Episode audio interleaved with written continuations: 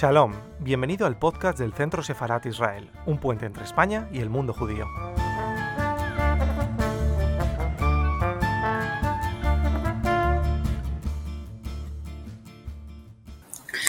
Buenas tardes, aquí Centro Sefarat Israel, como saben, una institución del Ministerio de Exteriores, Comunidad de Madrid y el Ayuntamiento de Madrid. Bienvenidos a nuestro canal, que además queremos invitar, que inviten a, vuestros amigos, porque estamos cada vez teniendo más seguidores y agradecemos que nos escuchen desde varios lugares del mundo. Hoy tenemos aquí además a unos invitados que nos hablan desde varios lugares del Mediterráneo, Málaga, Israel y Zoar en Madrid. Tenemos a Isaac Chocrón, que va a ser quien modere el debate. Es un joven actor español que vive en Israel, ahora también israelí, que está además participando en varias obras de teatro, Amor Gratis, A lo mejor es genético, un personaje en la hora del tiempo. Estas serían traducciones libres de obras que están en hebreos y luego Isaac, quiere informarnos, nos dirá algo acerca de ellas. Antes de pasar a Isaac, que nos va a presentar a nuestros dos invitados de hoy, eh, y, hablar de esta serie Stiesel, que es una serie que curiosamente ha tenido mucho éxito aquí en España, siendo una historia familiar muy centrada en un grupo de judíos ortodoxos, en cambio ha podido conectar con la sensibilidad emocional de otras muchas familias, porque al final está hablando de, de sentimientos y de emociones humanas. Así que de nuevo, muchísimas gracias Bueno, pues eh, buenas tardes eh, y bienvenidos. Quería dar eh, la bienvenida a nuestros invitados, al actor Zohar Liba y el director y guionista Moisés Salama. Buenas tardes. Buenas tardes. Gracias por estar aquí. Bueno, pues antes de comenzar, decir unas breves palabras sobre cada uno de vosotros. Zohar Liba, reconocido actor y modelo israelí, nacido en el Moshav Neviot, en el sur del país, con una amplia trayectoria en el cine y la televisión israelí, con participaciones destacadas en series como Ashminia y On New York, y películas como Rikut Mesubach y Full Gas. Hace prácticamente dos años se trasladó junto a su familia a Madrid y ya la hemos podido disfrutar en la reconocida serie El Cir de Amazon Prime, representando el papel de Abu Bakar. Actualmente se encuentra trabajando en la esperada película Alegría de Violeta Salama. Eh, por su parte, Moisés Salama, director, guionista originario de Melilla, licenciado en Historia Moderna de la Universidad de Granada, donde trabaja actualmente como profesor asociado de Teoría y Práctica del Documental y Fundamentos de Realización Audiovisual. Actualmente es el responsable de la programación y continuo del Festival de Málaga, donde ha coordinado varios congresos sobre cine documental. Asimismo, fue coordinador del Festival Cine del Sur de Granada con sus primeras ediciones ha dirigido varios documentales, Milillenses, Una historia personal, Atlas Bereber, Vibraciones y Caballo de Bien. Bueno, pues eh, comencemos eh, sobre la serie Stiesel, ¿no? El fenómeno Stiesel. presentación eh, ¿Mm? Llamaba a la familia, precisamente. Llamaba a la familia. Bueno, pues nada, comencemos sobre la, la serie Stiesel, ¿no? La serie israelí creada por Ori Elon y Jonathan Indulski, dirigida por Alon Zikman. Como en muchas culturas, muchas cosas ocurren alrededor de una mesa, ¿no? En esta serie la comida funciona como una máquina del tiempo que permite viajar al pasado y reencontrarse con personas que ya no están.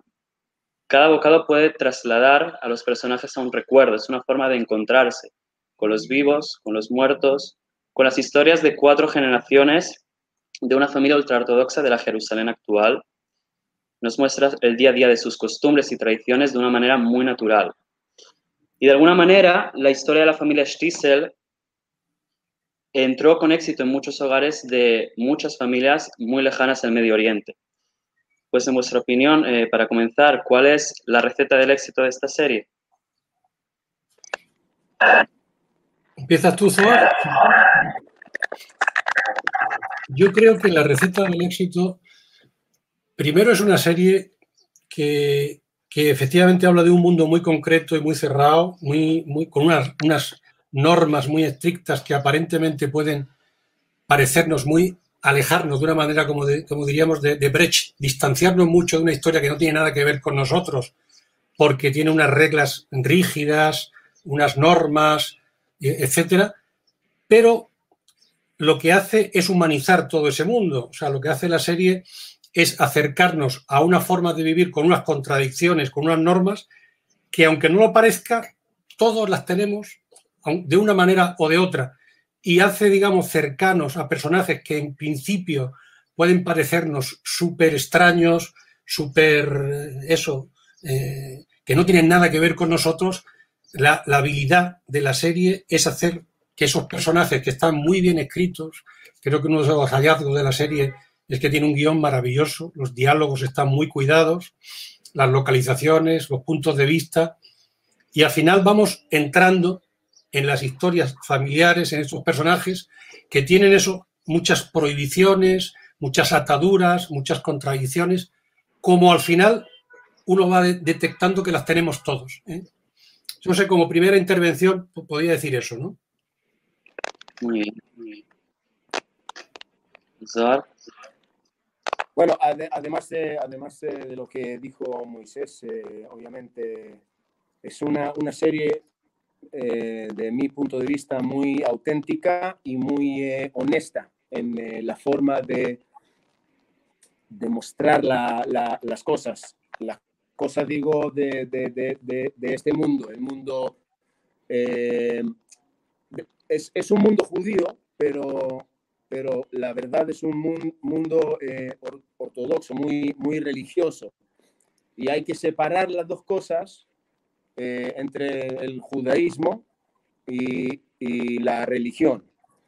pero se puede ver ahí en esta serie cosas muy puras eh, de la religión, eh, cosas duras que la religión manda hacer eh, varias cosas y el otro lado tú puedes ver la, sensibilidad y, las relaciones que tienen los personajes, las familias entre ellos. Y eso es una cosa para mí que dio el, el éxito, porque vimos, había una, otra serie que también estaba tratando de la religión en eh, Estados Unidos, la religión judía, y, y creo que es una, es una, es una manera valiente eh, de mostrar eh, las cosas para el lado bueno y para el lado, no, no quiero decir malo, pero el otro lado que es un poco strict, un poco eh, fuerte para, para, ver. Y para mí es una serie, es una serie muy, muy, muy buena. Y, y me gusta, me gusta que, que, que, este mundo se abre, y, porque en la realidad es un mundo muy, muy cerrado, la, la, el, la, el, mundo eh, eh, ortodoxo ahí en, en Jerusalén. Y y en esa forma que la gente puede verlo es, eh, muy auténtico y muy, eh, muy natural, muy, muy lindo, hecho muy, muy bien. Bueno, pero para la siguiente pregunta, bueno, ya eh, casi respondido, pero en sí, de verdad, ¿cómo veis más profundamente la manera de tratar el mundo judío en esta serie? Y si de verdad creéis que de alguna forma crea estereotipos Hombre, volviendo a lo que decía antes Zohar de, la serie americana que me refiero, me imagino que te refieres a Anartodox, ¿no? Aquella que hablaba de esa comunidad eh, cerradísima, ¿no? Esa era una serie que, planteaba un, esquema muy, muy fácil en el cine, que era muy maniquea, los buenos y los malos. Y la, y la, y la víctima que huía de ese, de ese eh, circuito conflictivo y perverso que la tenía asfixiada, y que salía y que tenía que salir. Y estaba de una manera en ese sentido muy maniquea de quién eran los buenos y quién era la víctima que, huía de eso. Esta serie yo creo que tiene la virtud, decía uno de los creadores de la serie que se llama Ori Elon, que estaba en un curso con Spielberg en, Estados Unidos y hizo una prueba y es que se disfrazó de, de ortodoxo un día en el autobús y sus compañeros del curso que estaban haciendo con Spielberg no le reconocieron. Y era porque no lo miraban. Es decir, había la, cosa era que al ortodoxo que va con su con toda su vestimenta característica es alguien que no se le mira. Incluso también eso creo que pasa en Israel. Es como un figurante, ¿no? Esta serie lo que hace es centrarse de pronto y darle protagonismo y visibilidad a un sector, a un sector de la población que vive la religión de una manera determinada.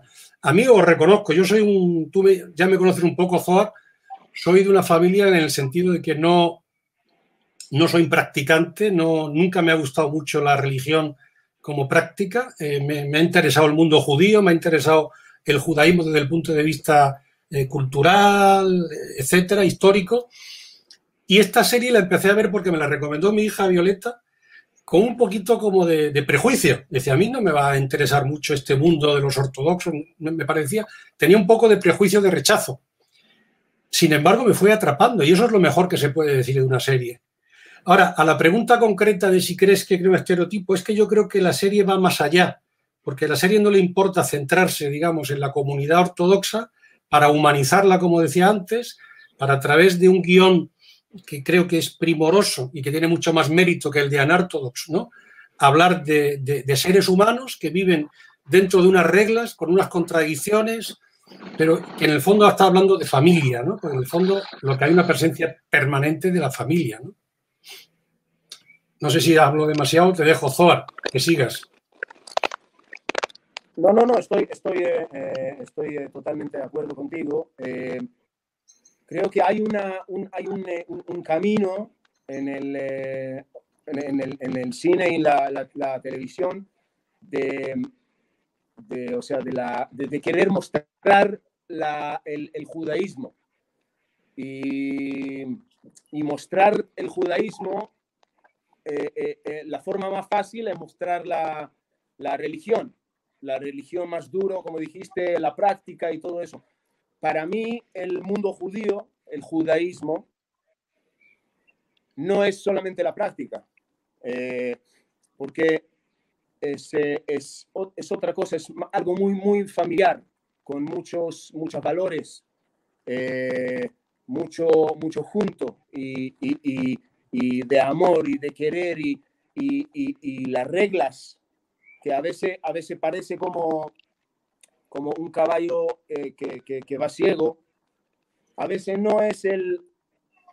Bueno, no estoy, eh, eh, no, no, quiero decir cosas que parezcan raro o, o, malo, pero de mi punto de vista y de la forma que yo vivo mi vida, yo voy a la sinagoga, yo practico la religión, pero hay cosas que es muy, muy extremas para, para mí y, pero es bueno, es bueno que muestren este, este, este lado del, del, del judaísmo, de la, de la religión.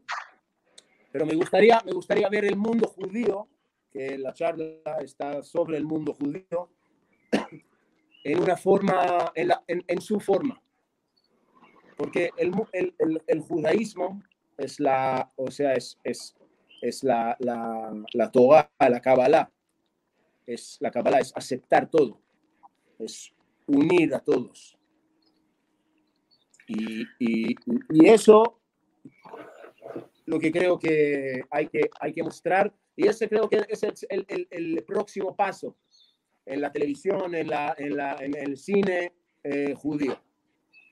Y eso es lo que me gustaría ver, porque la religión en su manera, ok, la vimos, y es bueno, pero quiero ver algo más, más eh, eh, eh, del mundo judío. Eso es lo que me gustaría, me gustaría ver. Y, y, y, permiso, pero tu hija tocó en este asunto en una forma muy linda. Para mí, para mi opinión, Violeta Salama en su película Alegría hizo una forma muy linda de mostrar todo, todo eso junto las religiones, pero la forma de la gente de, de, estar juntos, sin miedo. Bueno, eso es otro tema. Yo quería puntualizar que, una de las cosas que para mí es una cosa también muy positiva de la serie es que no juzga a sus personajes, no los divide ni está juzgando en los buenos, los malos, eh, pero y tampoco es pasa la mano por ellos, es decir, estamos viendo sus contradicciones, estamos viendo lo manipulador que puede ser el padre rabino Shulem, estamos viendo lo que cómo juegan las mujeres, el, papel, estamos viendo todas las contradicciones, el papel de todo, la, madre otra con, con, con, todos los hijos y cómo trata también de manipularlos. Estamos viendo que es una cosa que quería manifestar con vosotros que sois de la casa separado, que estáis más vinculados, cómo cuando aparece en la, en la tercera temporada la novia sefardí del hijo, está como menospreciada. Está mostrando cómo en ese mundo los sefardíes están vistos eh, un poquito como de segunda, ¿no? Como de segunda categoría. O sea que está mostrando realidades incómodas también, sin dramatismo, sin subrayarlas. Y otra, otro hallazgo me parece también fundamental es que está el humor. El humor judío está presente también en, la serie. Bueno, eh, siguiendo un poco de lo que estabais contando y hablando, eh, como habéis dicho, Stiesel en sí, eh, el guion, tanto el guion como interpretación, eh, toca muchos puntos muy auténticos, muy sinceros. quería ver a vuestro punto, vuestro, a nivel profesional, a nivel de la forma que vosotros tenéis para trabajar, cómo formáis los personajes, tanto la manera de, actuar como la manera de escribir y dirigir. ¿Cuáles son las claves eh, según eh, vuestra experiencia y... Yo he dirigido poco de ficción, es decir, yo no he, tratado con, con actores para, para, crear personajes de ficción. Yo soy, en ese sentido, soy más un espectador y he tenido cercano incluso a mi hija ahora dirigiendo una película y creando personajes y llevo mucho tiempo viendo cine. Yo creo que aquí los actores estos, que es otra cosa que también creo que queríamos hablar de ello, ¿no? que era un poco de, las series israelíes en general, porque aquí hay actores que los hemos visto en, en otras series, como el, que hace de, de, de, Akiva, el Michel Aloni, pues trabaja, yo lo he visto ya en otras dos series eh, israelíes, por ejemplo en la de Cuando los héroes vuelan, que hablabas tú de los mundos judíos. Es que las series israelíes son eh, muy abiertas. Es que hay otras series en las que para nada aparece la religión y aparece otro mundo, otros mundos que, yo creo que es uno de los aciertos de, de las series israelíes, es que hay una realidad, creo, en Israel tan apasionante de sectores, de tensiones, de, que, que, se ve que no son mm, creadas ficticiamente, es que están ahí. En Israel hay, un caldo de cultivo para crear eh, guiones ¿eh? pues eh, los conflictos árabe-judíos, los conflictos entre sectores judíos, entre los religiosos, los no religiosos, yo qué sé. hay, hay tantos judíos además concentrados ahí de tantos mundos que vienen procedentes de tantos universos, que yo creo que hay una riqueza ahí que hace que, que esos guiones... Y luego creo que se están consiguiendo unas series con unas facturas técnicas, con unos guiones, con unos actores de los que estás hablando, que yo creo que, que eso, son capaces de, hacer de rabinos y de ultraortodoxos y en otra hacer de un moderno judío de Tel Aviv, etcétera, ¿no? Sí, retomando lo que, lo que dijiste, es verdad, eh, ciertamente las, los guiones, muchos guiones israelíes eh, se están vendiendo ahora mismo en muchas plataformas eh, americanas en sí, ya sea el guion, ya sea la producción, y es verdad que muchas series han creado de de historias creadas en Israel, como Homeland, como podemos ver Euphoria. Eh, por lo tanto, es verdad que el guion y la escritura eh, israelí está siendo desarrollada eh, en los últimos años. Y Zor, en tu opinión, ¿cuál es la clave para un actor crear un personaje de esta, a este nivel de profundidad tan sincera, tan profunda, tan real? se, te va tu imagen. Perdón. Sí, sí, porque hay un ruido. Pero, eh, bueno, yo no, no, no, no, te puedo decir... Eh, eh, yo creo que están haciendo un trabajo muy bueno. No estoy en un... para mí, o sea, como que tengo vergüenza de de, de, hablar sobre... Eh, no, en sí... retomando la, la, pregunta es más personal, en sí, de tu manera de trabajar. Por ejemplo, ahora mismo que te hemos visto en el CID representando a Bubacar, eh, simplemente nos interesa saber eh, cuál es la manera en la que te preparas el personaje de una manera tan eh, auténtica, siendo tan diferente, en este caso representando una religión opuesta a la tuya. un poco tu experiencia para, para, construir un personaje desde, desde, el, desde la actuación, claro. No escucho, no escucho nada. Perdón. ¿No escuchas? Hay ruido. ¿Puedes repetirlo? ¿Ahora escuchas, Zor? Sí. Zor. Estaba Zoar, ¿tú escuchas o no?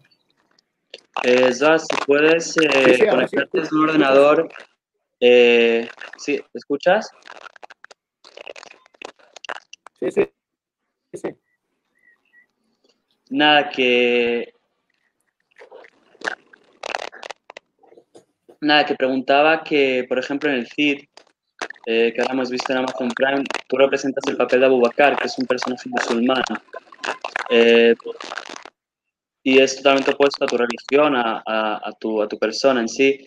Un poco que nos cuentes el proceso en el que trabajas para crear estos personajes en las diferentes series que has trabajado, en diferentes películas. Eh, bueno, especialmente para, para eh, el, CID. Y, em, yo, yo como actor eh, em, preparo en, una, o sea, en una manera, mi manera de, de, de, ver el personaje, estoy preparando el, la historia que quiero, quiero contar y, no si es un doctor o un musulmán o religioso. La historia que, que yo quiero contar y, el, el, el, papel que quiero, que quiero mostrar a los demás. Y en el SID tenía que preparar también en español, eh, que es segundo idioma mía. Eh, pero yo quería, quería eh, eh, eh, contar la, la, digamos, la historia de Abu Bakr en esta época de tanta guerra y tanta pelea entre familias. Y en esta época, hablando de religiones, los judíos los musulmanes y los cristianos estaban en paz entre ellos. las peleas eran entre, entre las familias, los, los, eh, los, príncipes y eso. Y, y, mi personaje, yo, yo quería, quería mostrar este camino, este camino de la paz, digamos, de encontrar la, la mejor en los demás. Eso es una cosa que yo creo que la gente hoy día, hoy, hoy de, estos días, olvida un poco, especialmente en, nuestro país también, que, que, olvidan, que no ven los demás, no ven el otro, o sea, la, otra persona que está al frente. Y estamos muy cerrados en nuestro, nuestras opiniones. Y eso es una cosa que yo quiero eh, eh, transmitir a los demás. Que solamente hay que escuchar, y hay que hablar, y hay que mostrar, y hay que recibir a los demás. Y, eso es lo que yo estoy intentando hacer en mis papeles. También si hago un papel de un mafioso, eso estoy intentando encontrar un camino de esta luz, de la influencia a los demás. Yo estoy haciendo un papel o estoy haciendo esta profesión no para recibir. Yo no quiero recibir aplauso, yo no quiero recibir que me dicen, wow, eres... Eh". No, yo quiero, estoy aquí para, para dar de lo que me dieron, de esta, este, eh, ¿cómo se dice? Eh, de este talento que me dieron de actuar. Y esto es lo que estoy intentando de transmitir cuando vengo al, eh, al set, cuando vengo a trabajar con los demás. Y, y, actor, o sea, tú sabes, actor tiene que, que, primero tiene que escuchar su pareja. Y nosotros en la vida tenemos que escuchar. No al tiro, pa, pa, pa, hablar. Tenemos que escuchar.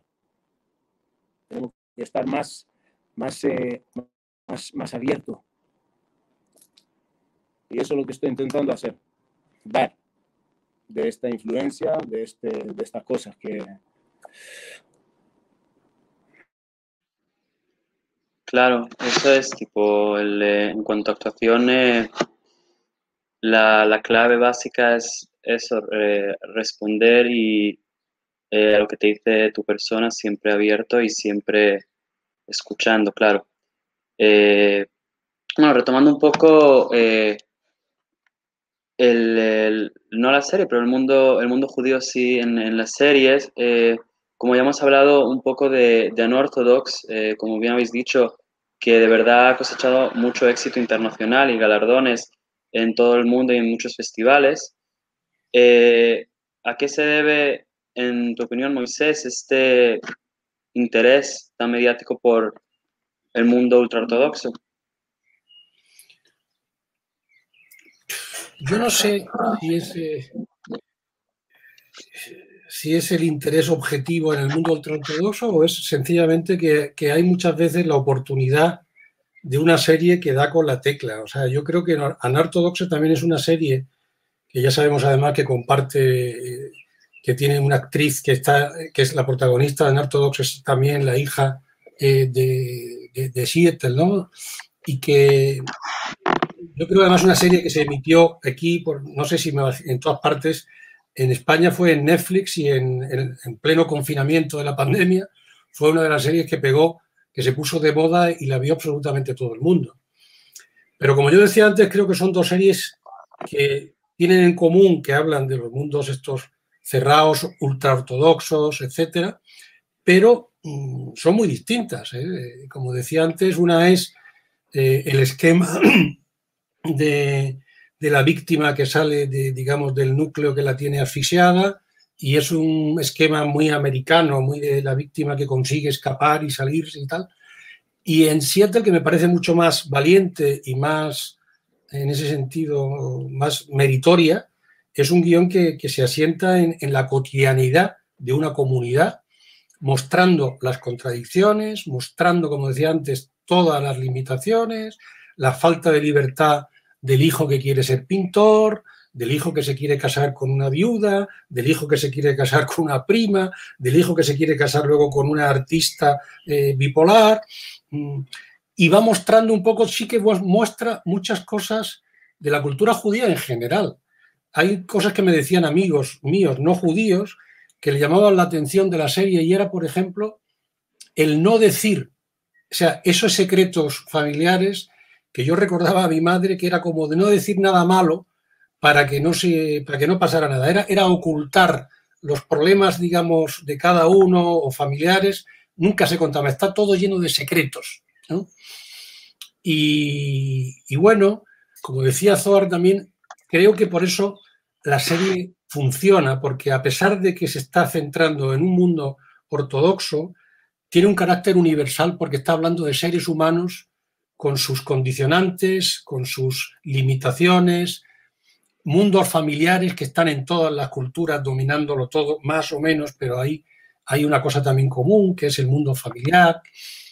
Y más allá del personaje de Schulen, tan manipulador, tan, tan, tan duro tantas veces, tan contradictorio, eh, jugando siempre con, no quedarse solo. En el fondo hay siempre un miedo y una fragilidad a la soledad. Todos esos son valores humanos universales.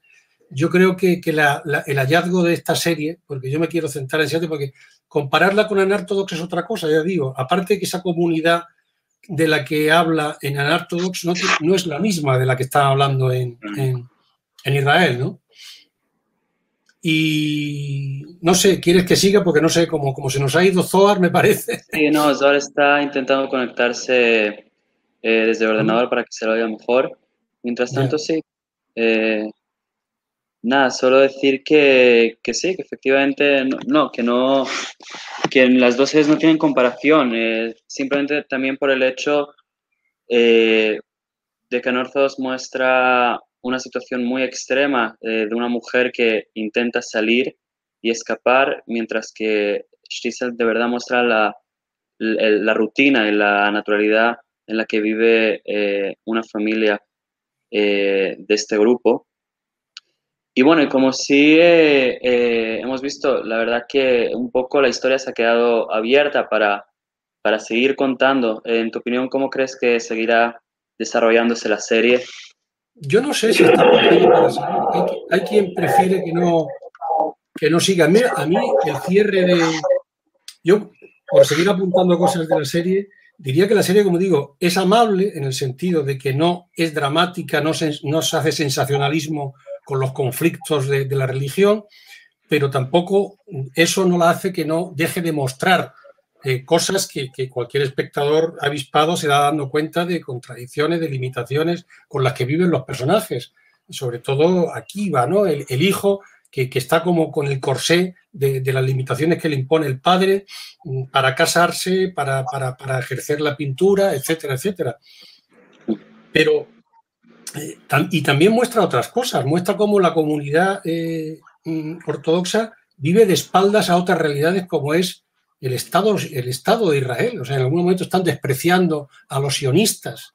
Y también he, subrayado antes, que sería un tema para debates y luego hay preguntas, cómo a los sefardíes, que somos nosotros, se les, se les considera como de segunda cuando, cuando uno de los hijos quiere casarse, uno de los nietos de Sulen quiere casarse con una sefardí, ¿no? Pero como decías tú, eh, para mí el cierre de la tercera temporada es precioso, es precioso después de ese conflicto eh, de Sulen con su hermano y con su hijo en la casa, que acaban hasta por los suelos, literalmente con el hermano peleándose, ese final en el que los invita, antes de que, de que le dejen solo, eh, a tomar un vaso de gaseosa, está como a, por favor, no me dejéis solo, y le invita a un vaso de gaseosa, y ahí también hay un punto de humor maravilloso, se sientan los tres con ese vaso de gaseosa, Schulen cuenta eh, un cuento que no sabe de quién es y descubren que es de Isaac Bashevis Singer, que, hay también un guiño muy bonito y le dice también, sí, ese gentil. Dice, me da igual que sea gentil, pero contaba una cosa muy bonita y cuenta eso de que cada ciudad, cada, cada uno de nosotros vive en nosotros todos nuestros ancestros muertos y hace esa imagen de que la mesa se va llenando de todos los que murieron, de sus abuelos, etcétera, etcétera. parece muy bonito eso. Y bueno, en sí también eh, decir que entre, entre las temporadas y entre las grabaciones eh, hubo, hubo mucho tiempo eh, entre que salió la tercera y la segunda, en la que pudimos ver cómo también los hijos y los nietos crecían.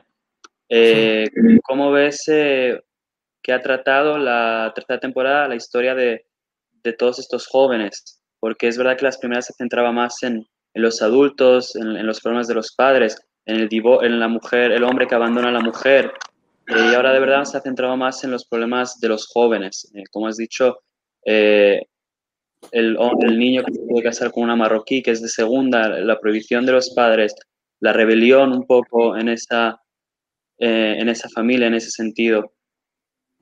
¿Cómo crees que ha tratado estos dramas, estas historias? A mí me parece, me parece muy, muy interesante cómo va mostrando un poco los jóvenes con pequeños signos de apertura, como de, rebelión ante esas normas tan, tan rígidas, como eso, como lo de poder casarse con la...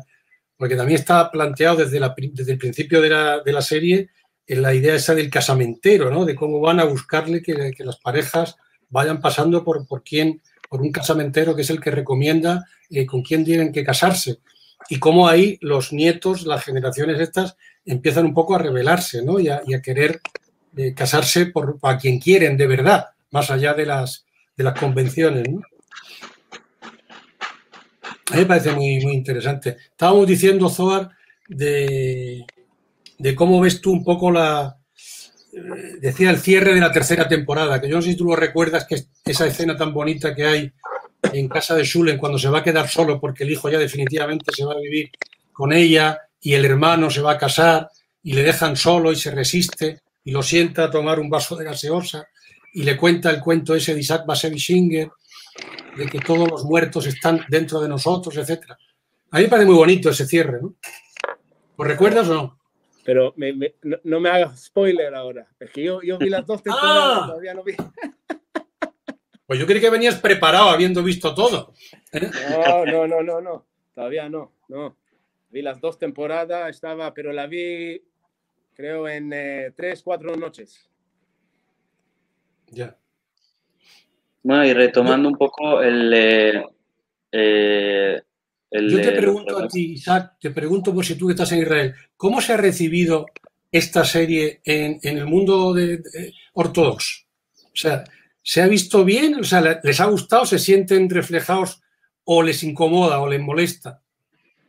Eh, en mi opinión, yo creo que, ha generado algo de revuelta, eh, en el sentido de mostrar tanto la, tanto la, eh, el sentimiento y lo que se esconde, los, secretos, tanto los secretos también guardados de este, de este grupo.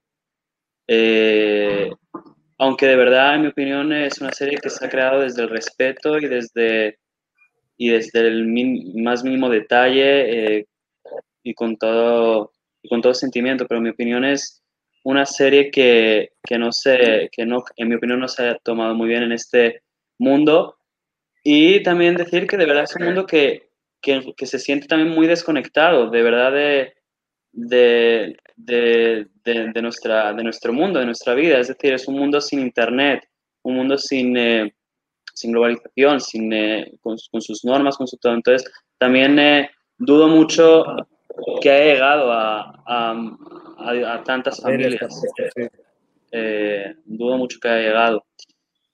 Eh, me resulta curioso pensar, eh, me, encantaría ver un buen vídeo, un buen programa que fuera como un making of de la serie, es decir, cómo se ha hecho la serie, cómo se ha rodado la serie, cómo se han metido en los barrios esos, porque también os habréis fijado que domina mucho más los, los espacios interiores familiares, las casas, o las yeshiva, o las escuelas de, de, de hebreo, etcétera, y y hay como estampas eh, que, las, ponen de vez en cuando de exteriores, que yo creo que las han filmado casi sin ellos, ¿no? Yo he leído que el equipo, hasta el equipo de rodaje, o sea, los técnicos, iluminadores, etcétera, tenían que ir vestidos como ortodoxos para poder deambular por el barrio. Por eso me resulta curioso cómo, cómo se habrá rodado esa serie, cómo la habrán vivido dentro Claro, me imagino que todos los interiores no serán, no tienen por qué ser dentro de, los propios barrios, ¿no? Son localizaciones. Pero es muy curioso pensar cómo se ha rodado eso, sí. Y también es curioso, también en este sentido, la, que, es verdad que aunque en la cultura israelí es un mundo que, es cercano, porque al fin y al cabo es un país eh, religioso eh, que no está desconectado de todo este mundo, ¿cómo, eh, cómo de verdad, en mi opinión, de verdad, esta serie ha roto estereotipos en la, en la sociedad israelí.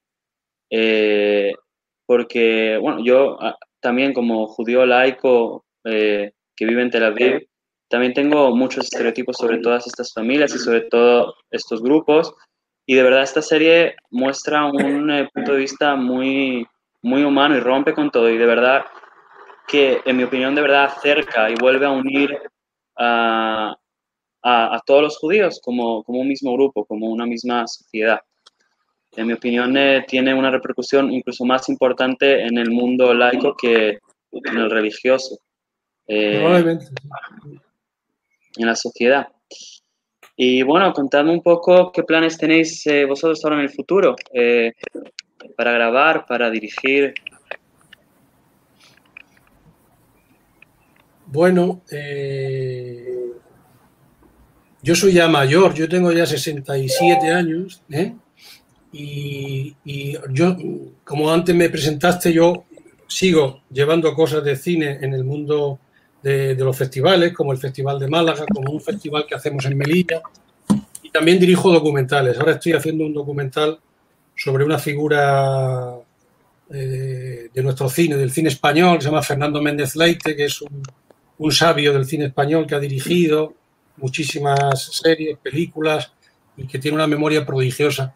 Y estoy haciendo un documental con él.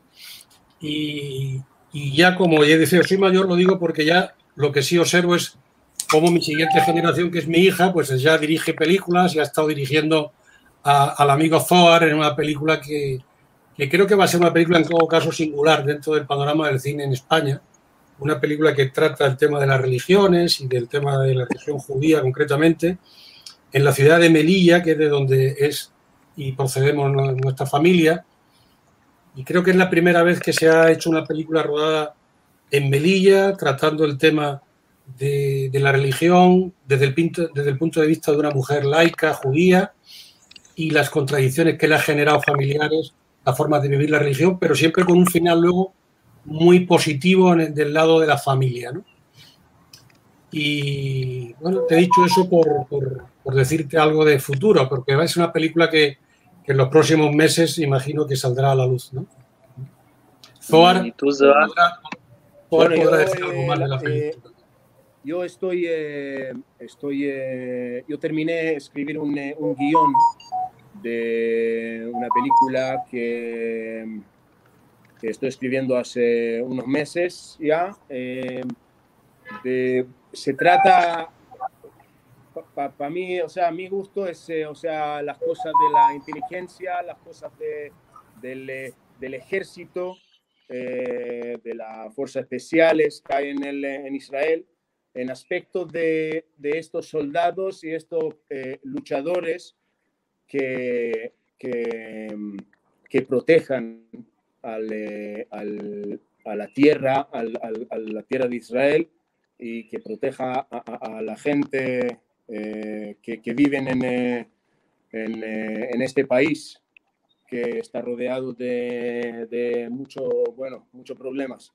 Y esa película se trata de un, eh, un acto que, terrorista que pasó en 2011. Eh, no voy a decir muchas cosas sobre eso, pero lo vamos a dirigir eh, yo y mi mujer, Orit. Eh, está en, en, en, un camino. A, creo que el próximo año, si Dios quiere, vamos a, vamos a salir eh, a rodar eh, esta película. ¿Pero dónde la rodáis? Estoy ahora. Bueno, pues eh, doy paso a Esther, eh, que va a plantear unas preguntas eh, del público. Bueno, muchísimas gracias por, por, esta intervención. Me estaba acordando cuando os oía, cuando habéis preguntado acerca de cómo ha recibido el mundo religioso estas obras, de una directora de cine que pasó por Centro Sefarad para preguntar su película, algo así, así como El hueco que queda, algo así se llamaba el título, y ella comentaba que cuando estrenó su película, su entorno, porque ella era ortodoxa, su entorno ortodoxo quiso apoyarla comprando todas las entradas del cine del estreno, sí, pero ella lo estrenó en un cine vacío. Entonces, eso refleja muy bien cómo que no se acercan o no quieren tampoco visualizar o ver imágenes que no quieran y no estén estrictamente elegidas, ¿no? Y entonces yo creo que el mundo eh, religioso sí habrá recibido estas dos series de las que hemos ido hablando y, todo lo que tiene que ver en torno a, a su pequeño, a su mundo, ¿no? De, de encuentros. Yo creo que es más bien a los no religiosos los que nos ha acercado esta película a entender y a visualizar. Yo creo que Moisés lo has explicado muy bien, el poner rostro, cuando ponemos nombre y rostro, cuando no desaparecen los personajes y no se pierden ¿no? En, una masa, pues es cuando los vemos. Pues muchísimas gracias a los tres, ha, ha habido mucho interés en seguir en, en, vuestro debate. Lamentamos, Soar, las dificultades que has tenido para poder incorporarte. Son situaciones que no se puede, que imagino no se pueden controlar, pero que has intentado y has resuelto muy bien. Y tenemos una pregunta que nos pregunte, nos, nos dice si, se puede comentar algo de la relación de Sholem con la comida. Yo creo que Isaac lo había ser, eh, iniciado acerca de, cuál era el papel que, tenía la comida, pero si queréis ampliar el papel de la comida en, la serie ¿no? y, la relación que él tiene con la comida. Bueno, está muy presente la comida en toda la serie.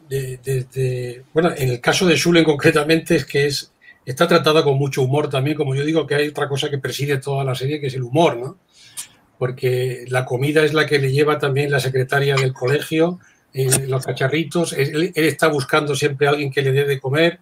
Eh, creo que la serie, como se ha hecho una serie de culto también, ya había una, la tercera temporada aparece una tarta de, de, queso con no sé qué, no me acuerdo ahora el nombre, que creo que andaba todo el mundo buscándola por todas partes y creo que era de una pastelería concreta donde tú no sé si tú lo sabrás, Isaac, pero quiero decir que la comida está presente como, como, como lo está en la cultura judía. Eso, eso sí que son cosas, digamos, que se proyectan desde el mundo, digamos, cerrado ortodoxo hacia afuera. Porque yo, que soy de una familia judía no religiosa, pues todos los recuerdos que tengo de mi, de mi madre y de mi, y de mi familia es comidas y, postres maravillosos, etcétera, etcétera. Y eso está conseguido ¿eh? perfectamente en la serie. De hecho, parece que la comida forma parte también para él de lo que es la relación amorosa, porque él recuerda que, que el máximo la máxima acción de amor que recuerda de su esposa es que se levantaba antes que él para sacar la mantequilla, ponerla en la mesa y de que estuviera blanda. Entonces, ese era un gesto amoroso que él recuerda. Y recuerda a Marcel Proust, el tema de la Madalena, que ya se ha hecho un símbolo, pero que recordemos que Proust también tiene una familia, forma parte de un, viene de un origen de una madre que tiene una familia judía. No sé, Zohar, si, si tú además ves relación con el símbolo de la comida en, en, todo lo que tiene que ver con, la, con el ritual judío, ¿no? Cada festividad con, con un elemento que lo hace simbólica. Bueno, yo creo que eh, especialmente en esta serie que se muestra en la comida, como dijo Moisés también, que, que en el mundo judío le gustan comer, y se come mucho y hay muchas fiestas, de, o sea, el viernes se come, sábado en la mañana se come, después hay otra comida y en los eh, Rosh Hashanah y todo esto, eh, holidays, se, se, come mucho. Eh, pero creo que es algo muy, muy eh, práctico de la religión, como que el, el, el, hijo de Shulem le pregunta, oye, tú le dijiste a Ima, a la mamá, que le ama, y él le dijo, no, no me acuerdo que le dije que la amo, me acuerdo que ella siempre me ponía la mantequilla para que... Eso es una forma muy práctica y muy, eh, eh, eh, sí, práctica de, de, de, ver, de ver la vida. Mujer, hombre, eh, familia, niños, y etcétera, etcétera. Pero a veces hay que, yo, yo creo que falta la, falta la, la, la, emoción. Bueno, las cosas que, que, ya hablamos y las cosas que yo creo que, que se falta en este, en, este, en este mundo. Y eso otra, otra vez digo, este no es el mundo judío, es el mundo ortodoxo, es el mundo extremista, la gente que, que, como dijo Isaac, que no van a ver esta serie porque no tienen televisión, porque no tienen internet, porque no, no, no, no están en este mundo, no están en este camino. Y, y, y, bueno, la comida es, es, una forma, o sea, intentaron demostrarle un poco de, de, comedia, un poquito, pero el camino, a la, se dice, el camino al, al, al, hombre es, es de, la, de la guata, del, del estómago, de la comida. Y así es. Espiralia Spring pregunta, ¿no creéis que Elisheva se la jugaba? Se la juzgaba. Ah, se la juzgaba, perdón. Pero Eliseba, para que yo me acuerde, Eliseba era la. Eliseba es la, la, la, nieta, ¿no? La que es el mismo personaje, es la misma actriz de Anartodox, creo, ¿no? Eliseba es, para que no nos liemos, ¿no? Sí, yo creo que Eliseba. ¿No es la hermana, ¿Eh? ¿No es la hermana? Eh, mi opinión, Elisheva es, eh, es en la primera temporada, eh, la, la, mujer, la, la, primera novia de...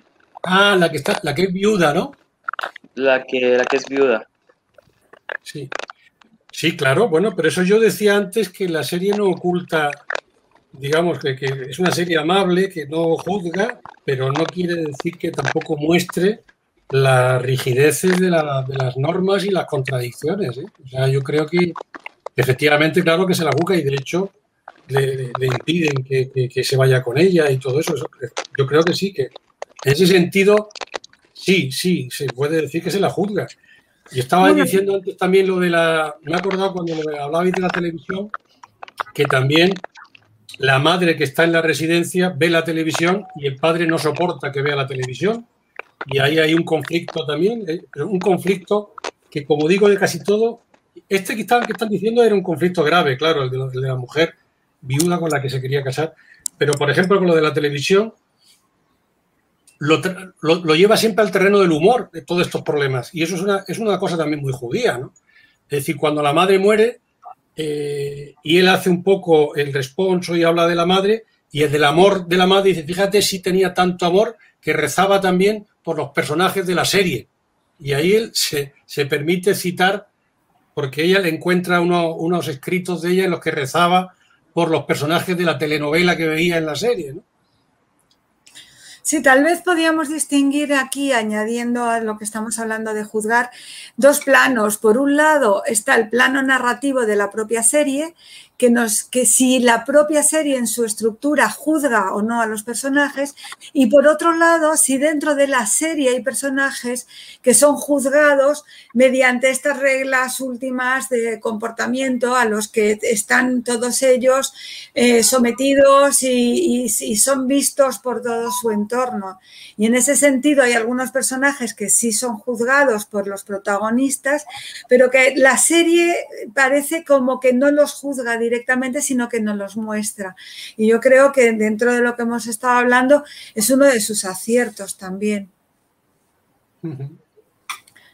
Bueno, Lía Bendán nos, pregunta, nos comenta, buenísimo debate y, pregunta, y, y, y a ver si puedo leerlo bien. Sí, yo lo veo. Para mí el personaje es Lipe y su evolución a lo largo de las temporadas. Crece como personaje y como persona. Actuación fantástica. ¿Qué piensan de él? Pues estoy, estoy de acuerdo, que es un personaje también que empieza siendo un personaje, además, que, que es como que es, es, es, el marido de la hija que se ha ido y que luego vuelve y se hace un padre, digamos, defensor de la familia. Y es verdad que es un personaje que es un personaje que crece porque se hace como un personaje muy humano, muy comprensivo con, con, los deseos de los hijos y, se hace la mujer ahí mucho más mmm, rigurosa que él y más estricta. Estoy de acuerdo, Lip es uno de los grandes personajes de la serie que va creciendo, efectivamente, estoy de acuerdo. ¿Cómo lo ves también? Sí. Efectivamente, el, si no me equivoco, Zohar Strauss es el que lo interpreta, que es eh, un actor muy reconocido aquí. Eh, en mi opinión es un personaje que, que en sí es el que más roza el borde en sí, el que más, el que más eh, se intenta siempre al, alejar de este mundo, el que juega siempre más con fuego, tanto a la manera de, irse eh, y desaparecer y dejar a la familia, como después para hacer más dinero, actuar en grabaciones y, hacer, eh, y hacer eh, jugadas para sacar dinero y estar con el mundo laico. En mi opinión es un personaje muy, muy interesante, que es verdad que, que, que el hecho de que decide volver y quedarse con la familia eh, te hace finalmente quererlo y ver cómo luego educa a su hijo, al contrario de, de su madre, que, que con, la, con la cabeza cerrada le dice que no, que no puede salir con tal mujer, con tal chica, él intenta eh, decirle lo contrario, que puede ser diferente, puede ser que necesitamos un cambio. Eh, en mi opinión es una crítica a este mundo muy, muy importante dentro del propio mundo. Sí, pues gracias a la, Dana por la pregunta, porque eso nos ha permitido también ver eh, esta relación de pareja, ¿no? Que, si a la vez que va creciendo el personaje de Lipe, también la relación de pareja se, va desarrollando. Tenemos otra pregunta, dice Jacob, volviendo a Lipe, me encanta la mirada con deseo del mundo secular y cómo se siente atrapado en un mundo ortodoxo. Me parece que tiene una actuación que transmite esa dualidad.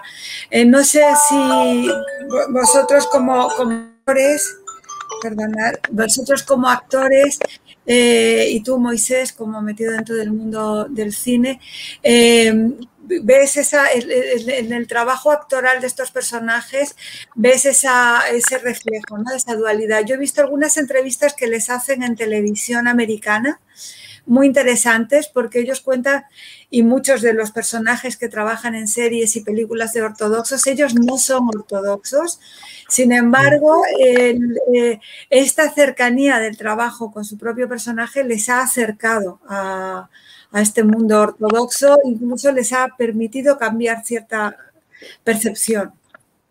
Yo, volviendo al personaje de Lipe, por el que nos preguntan tanto, Lía, eh, hay una cosa también, volviendo también al humor, y es que, y, a esa dualidad y a ese deseo del mundo secular, como él también hay una parte que desea conectar con el mundo del cine y se hace también como que lleva a extras ortodoxos a los rodajes. No, sé si esto estaba en la tercera o en la segunda temporada. La tercera, efectivamente. Está en la tercera, pero es también muy, muy, muy, muy, muy divertida esas secuencias en las que él se lleva en unas camionetas a falsos ortodoxos para que hagan allí de, de, extras en, en, rodajes, digamos, de películas eh, de laicos, ¿no? Y ese, es otro, otro mundo por lo que se mueve él en los límites, como tú decías antes, Isaac.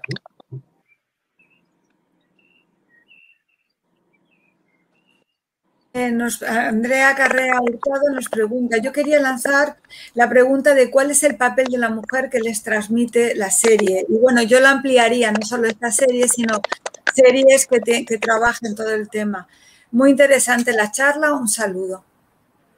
O sea, como si está bien reflejado en estas series el papel de la mujer y si de algún modo se suaviza, se justifica o hay una crítica manifiesta. Yo creo que está bien reflejado una dualidad contradictoria que hay en, en nuestra querida religión y es que es la idea de, de que la mujer está, digamos, muy en segundo plano, sometida al hombre en la casa encerrada cocinando, digamos, en parte es verdad, pero hay una cosa que transmite la serie y es mujeres fuertes también y mujeres que tienen mucho poder y que tienen una gran personalidad y que tienen una importancia muy grande en la familia. Y yo creo que esa, esa dualidad está ahí, ¿no? O sea, por una parte, el hombre siempre tiene el papel relevante, aunque aquí, claro, es que es una comunidad distinta, porque aquí el, el hombre está dedicado al estudio religioso y la mujer en muchos casos está dedicada a buscarse ingresos extra, como, como, como el personaje de, de, de ¿no? La hija, que monta un pequeño restaurante para tener ingresos, ¿no? Yo creo que, que están reflejadas esas contradicciones, ¿no? Muy bien, pues yo creo que ya hemos llegado, ya hemos dejado muchos temas. Yo creo que sería interesante que nos volviéramos o nos reencontráramos. El cine, el cine israelí y el mundo de la serie ha adquirido mucha potencia. Y bueno, por último, nos preguntan si recomendarían alguna serie o película para conocer otras facetas de Israel. Me gustaría que termináramos con esta pregunta. Isaac, que, además estás trabajando en el teatro también. No sé si veis. Eh, bueno, ahora mismo. Eh, comentar eh, dos series que de verdad este año han tenido mucho éxito en Israel y también veo, sobre todo también porque es de jóvenes y, y, toca otros ámbitos. es una que se llama Hazarot, que es ensayos, que toca un poco el mundo, el mundo de los artistas en Israel eh, y que ha tenido mucho éxito también eh, en el mundo no artista, en, en, la, en, la, burbuja no Tel Aviv. Y por otro lado salió una serie que, que también eh, toca un poco el ejército, que se llama La General, que es, que es una serie sobre una unidad de mujeres problemáticas en el ejército en su, en su formación. y, la verdad que toca dos, dos eh, eh, temas de la sociedad israelí eh, muy presentes. no sé dónde se podrían ver, pero de verdad son series que están dando mucho que hablar aquí ahora mismo. Muchas gracias. Sor, ¿tendrías alguna recomendación, alguna película?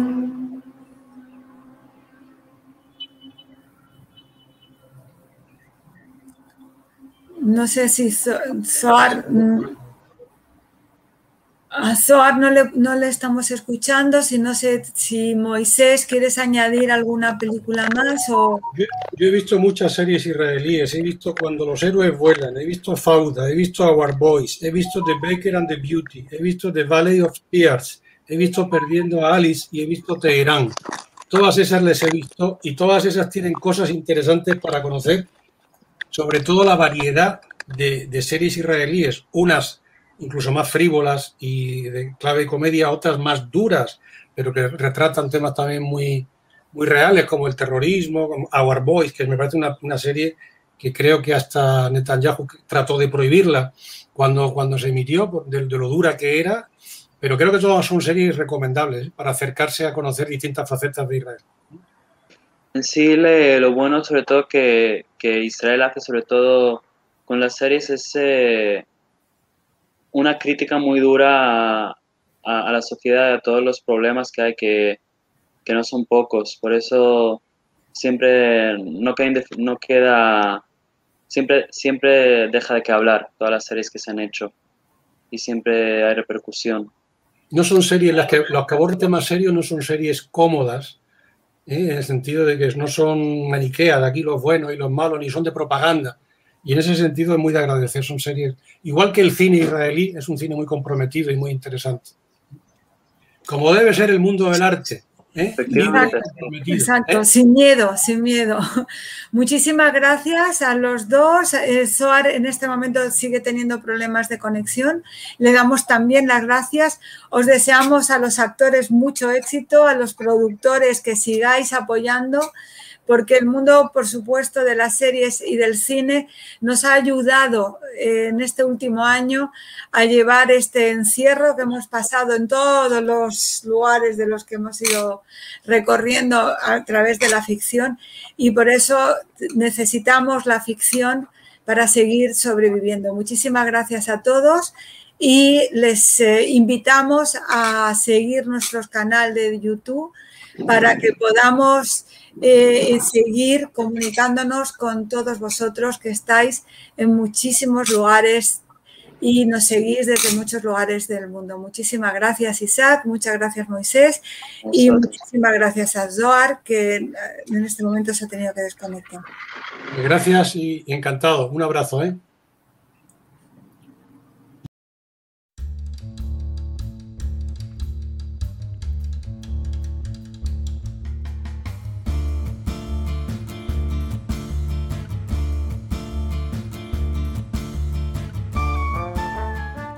Por escucharnos. Recuerda que también nos puedes seguir a través de Instagram, Facebook y Twitter con el usuario arroba Centro Israel o si lo prefieres en nuestra página web www.sefarat-israel.es.